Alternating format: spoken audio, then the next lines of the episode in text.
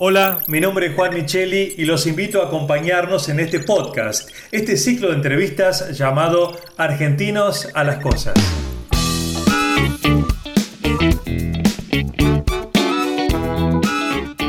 Argentinos a las Cosas es un espacio de reflexión para pensar los desafíos que enfrentamos como sociedad y así poder construir un país sustentable para todos en este siglo XXI.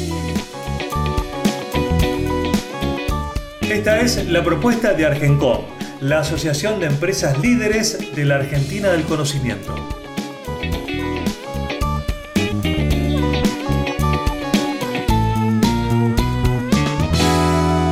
Hola, hola, bienvenidos todos una vez más. Esto es Argentinos a las Cosas este espacio de reflexión y también para plantear propuestas concretas que ayuden a que tengamos un mundo más sustentable en este siglo XXI. Esta es la invitación de Argencon, que es la Asociación de Empresas Líderes de la Argentina del Conocimiento. Y vamos hoy a dialogar con una persona que es colega, que se entrevista y que ha publicado junto a otro autor un libro que es muy interesante y exacto para nuestro podcast, que es sobre los unicornios. Este, el unicornio que es este animal, esta criatura mitológica que es una mezcla de caballo con un cuerno, con patas de antílope y, y una mezcla de cabra también, es con este animal de la ficción que se ha denominado a las empresas que tienen sobre todo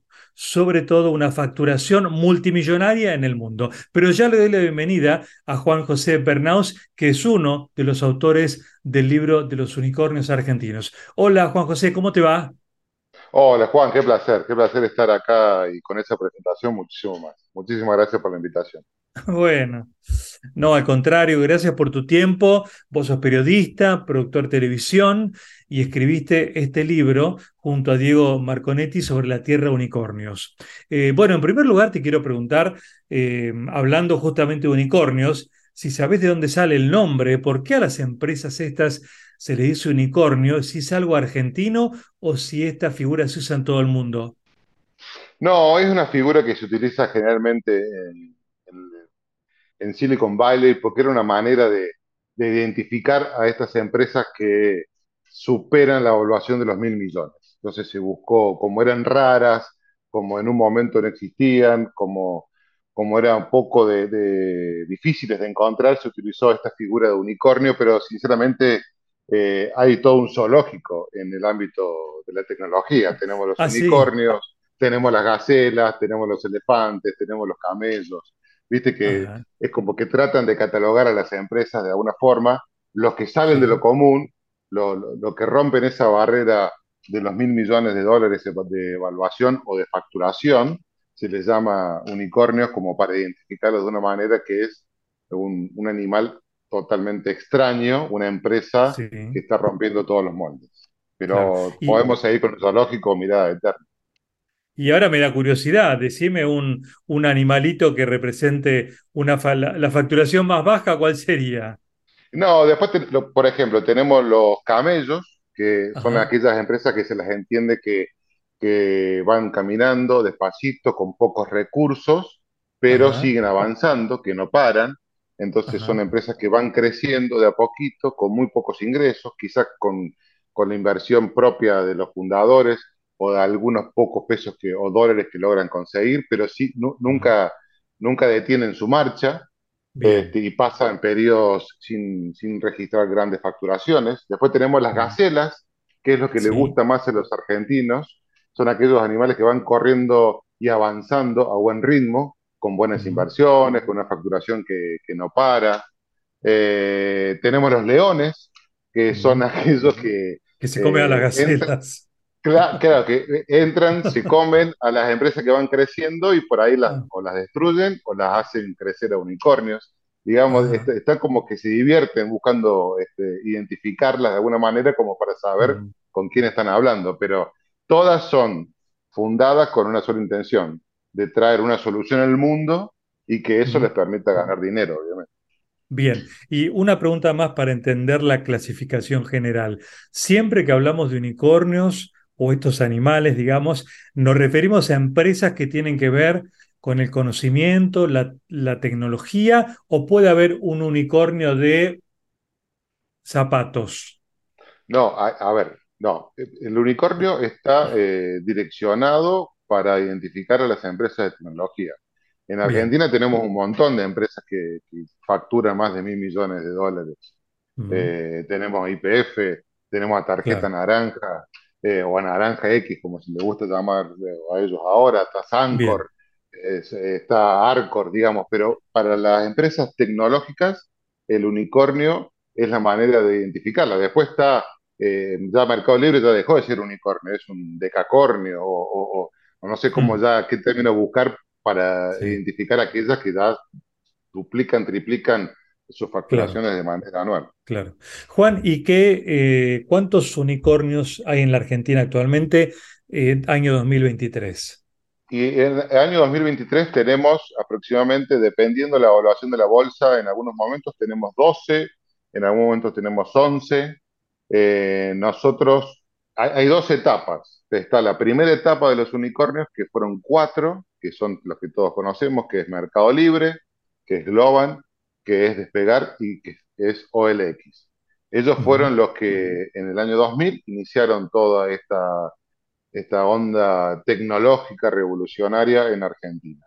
Después pasó todo un periodo que no, surgía nada en nuestro país, hasta el 2019, en donde comienza, no surgía nada, a ver, no, no, no, no despegaba ninguna empresa de esta manera, pero previo a la pandemia, se, se generó, en sobre todo en Latinoamérica, que una empresa japonesa tentada por un boliviano eh, logró invertir para empresas tecnológicas o para startups 5 mil millones de dólares. Este boliviano les convenció de que había una, manera de hacer rendir mejor sus, ingresos, su dinero, sus fondos, invirtiendo en empresas tecnológicas de Latinoamérica porque creía que había muchas soluciones que le faltaban al continente. Eso generó que si los japoneses vienen al, continente a invertir, los, los, americanos también quisieron invertir en, el continente, los europeos, los chinos.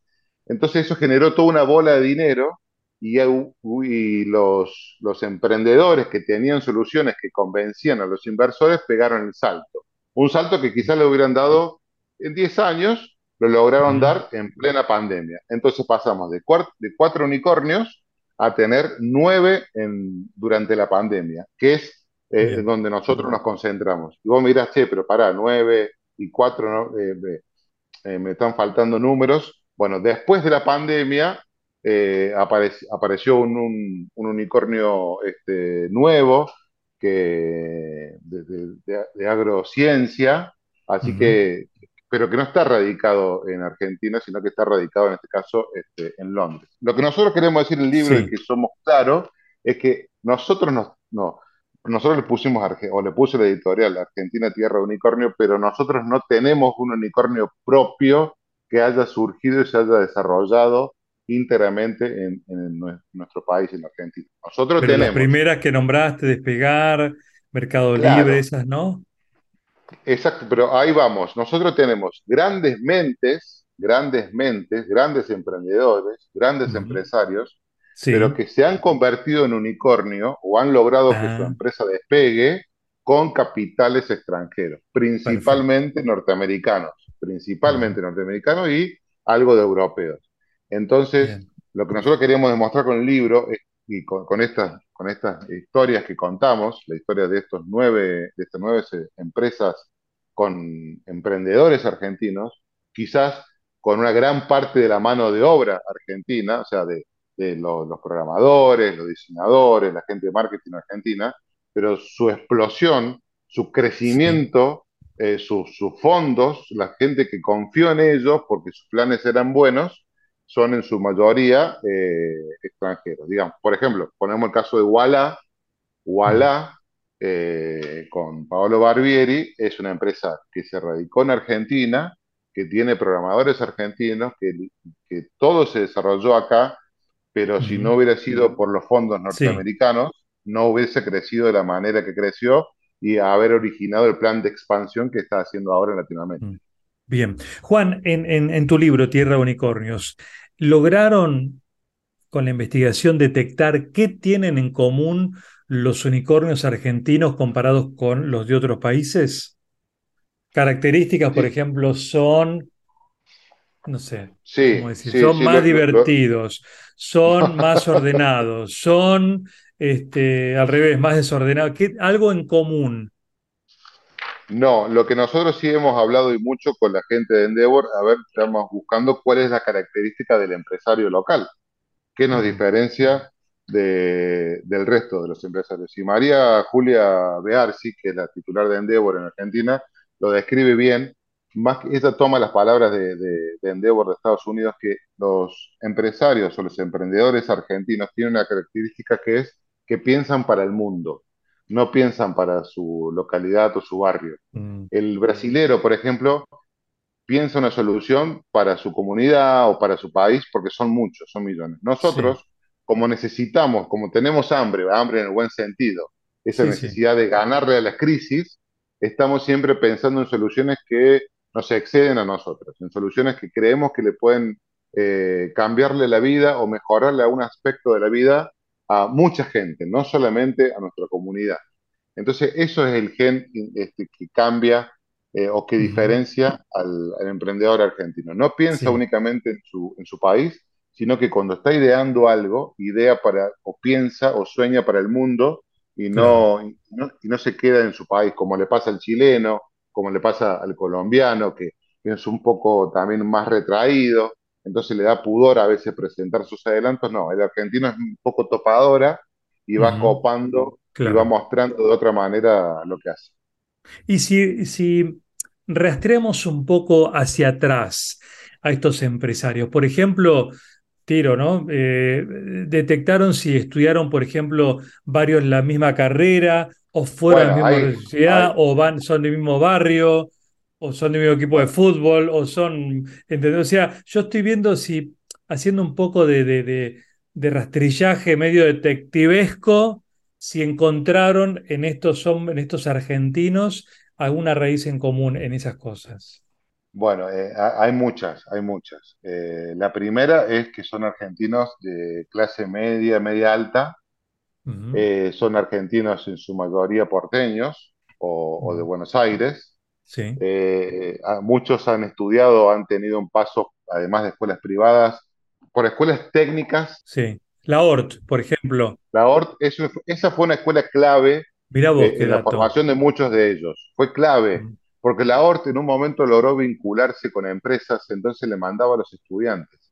Claro. Eh, pero en su mayoría han tenido una primera formación privada, eh, en su mayoría, ¿no? Hay otros que, que Sí. no, pero en su mayoría eh, una, una formación privada eh, en, en su- en Buenos Aires y todos han tenido la posibilidad de continuar sus estudios o continuar alguna formación eh, en otros países, principalmente en Estados Unidos y principalmente en la- en las universidades top de Estados Unidos. Entonces, esto los vinculó con otro mundo y los vinculó con otro dinero, además, porque en esa, en esa manera de relacionarse, ya haciendo, estudiando algunas materias o algunas carreras en estas universidades, le abrió un mundo eh, de inversiones, un mundo de contactos que ellos nunca hubieran accedido. Pero vos me dirás, sí, pero hay, hay excepciones, sí, hay excepciones. Por ejemplo, Claro. eh, tenemos los chicos de, de Tienda Nube que se han formado únicamente en, en Argentina y a- lo han creado principalmente que, este, con, con formación local. Nunca han tenido esa chance de irse a formar o a seguir una carrera universitaria en Harvard o en Stanford, mm, eh, sino que lo han hecho este, en, en nuestro país. Hay otros que no han tenido ninguna, ninguna formación, pero han, mm. han, han logrado romper récords. Es un Este, perfil claro de un camino que recorrieron varios, que lo hace como un camino, digamos, eh, común y que es interesante para alguien que quiere quizá empezar, entrar en ese club, entrar en esa liga, eh, siguiendo, digamos, ¿no? Este recorrido que vos nombrás. Sería como más fácil ir por ahí, independientemente de que haya otros caminos, ¿no? si nos quedamos con los números nomás, hablan eh, los estudios latinoamericanos que los fundadores o los CEOs de los unicornios en Latinoamérica tienen un paso por una universidad top de, Latinoamérica, de, América, principalmente de Estados Unidos, ya sea de Harvard, Cambridge o Stanford.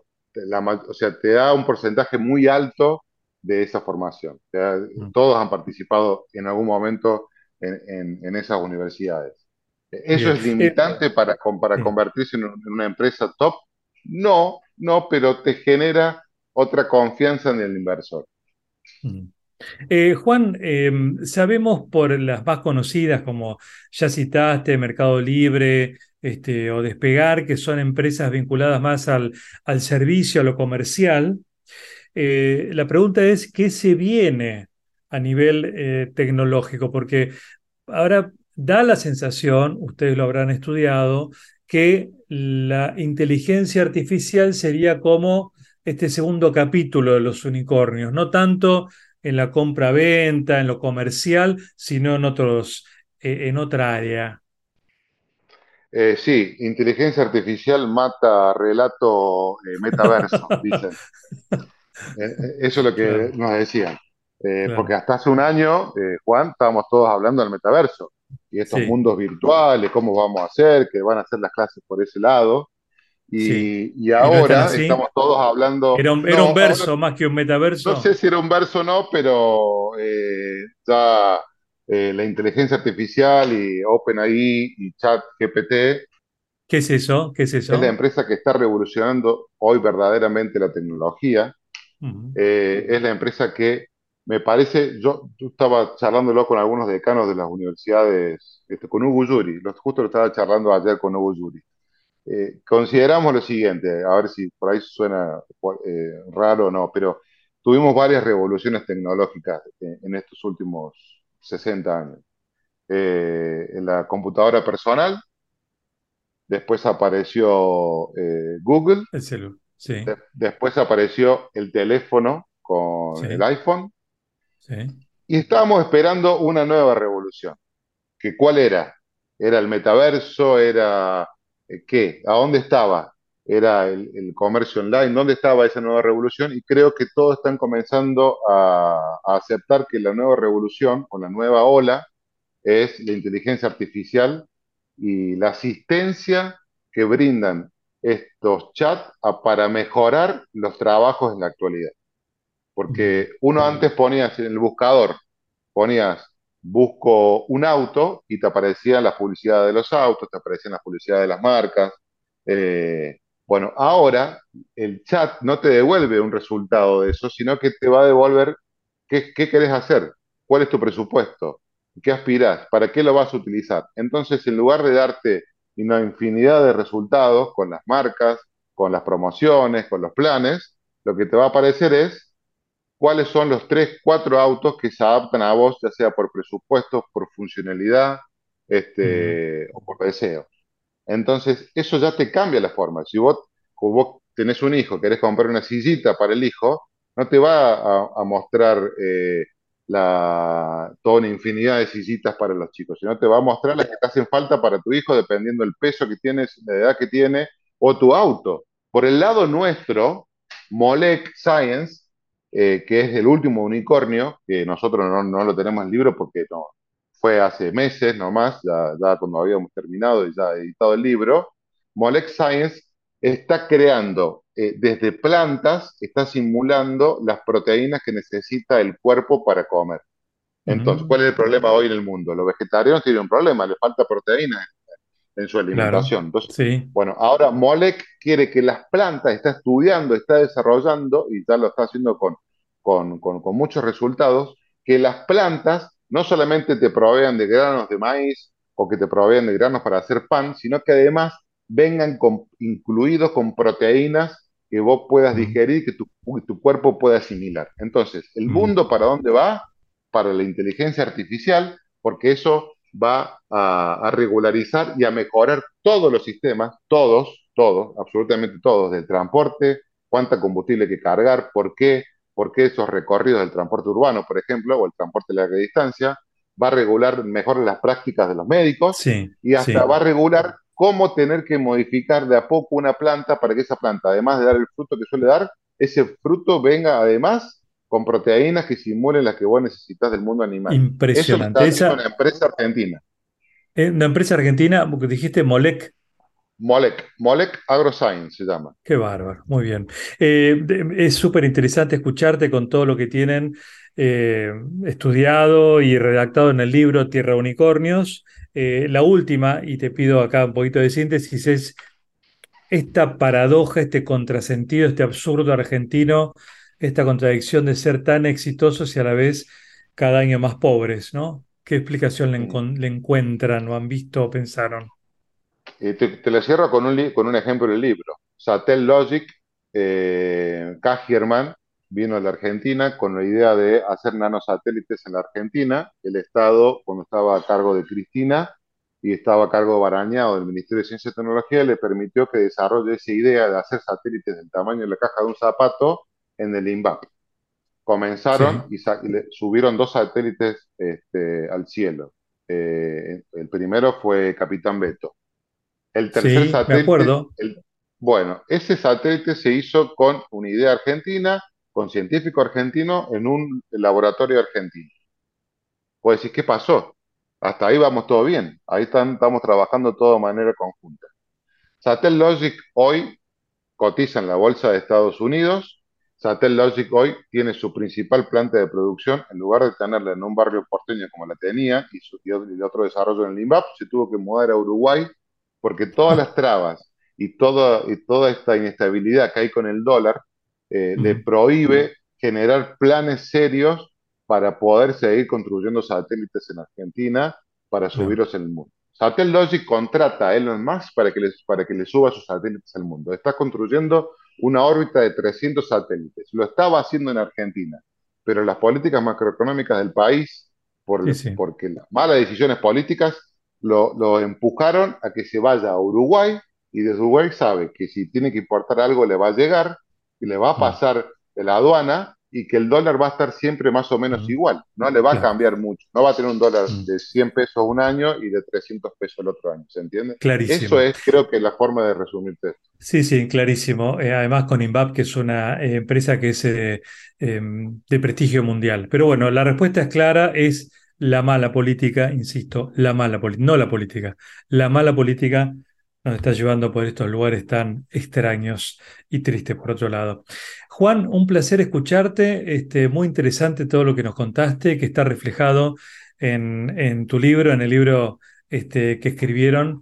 Eh, así que la verdad que vale la pena. Eh, eh, este es un anticipo del Diego, el libro con Diego Marconetti. Muchísimas gracias por, el tiempo, Juan. Muchísimas gracias a la gente de Argencom. Este, un placer para nosotros estar acá. Ah. le mando un abrazo muy grande a Diego. Hoy no pudo estar, pero fue un gran coautor. Este, fue una persona que nos estuvimos a la par trabajando en esto y nos entusiasmamos mucho. Perdón por la, por la extensión de algunas respuestas, pero es un tema que nos apasiona. Muy interesante, muy interesante. Gracias Juan, un placer conocerte. ¿eh? Hasta la próxima. Igualmente Juan, hasta la próxima. Muy bien. Y gracias por supuesto también a ustedes, como siempre, por acompañarnos y hasta la próxima también.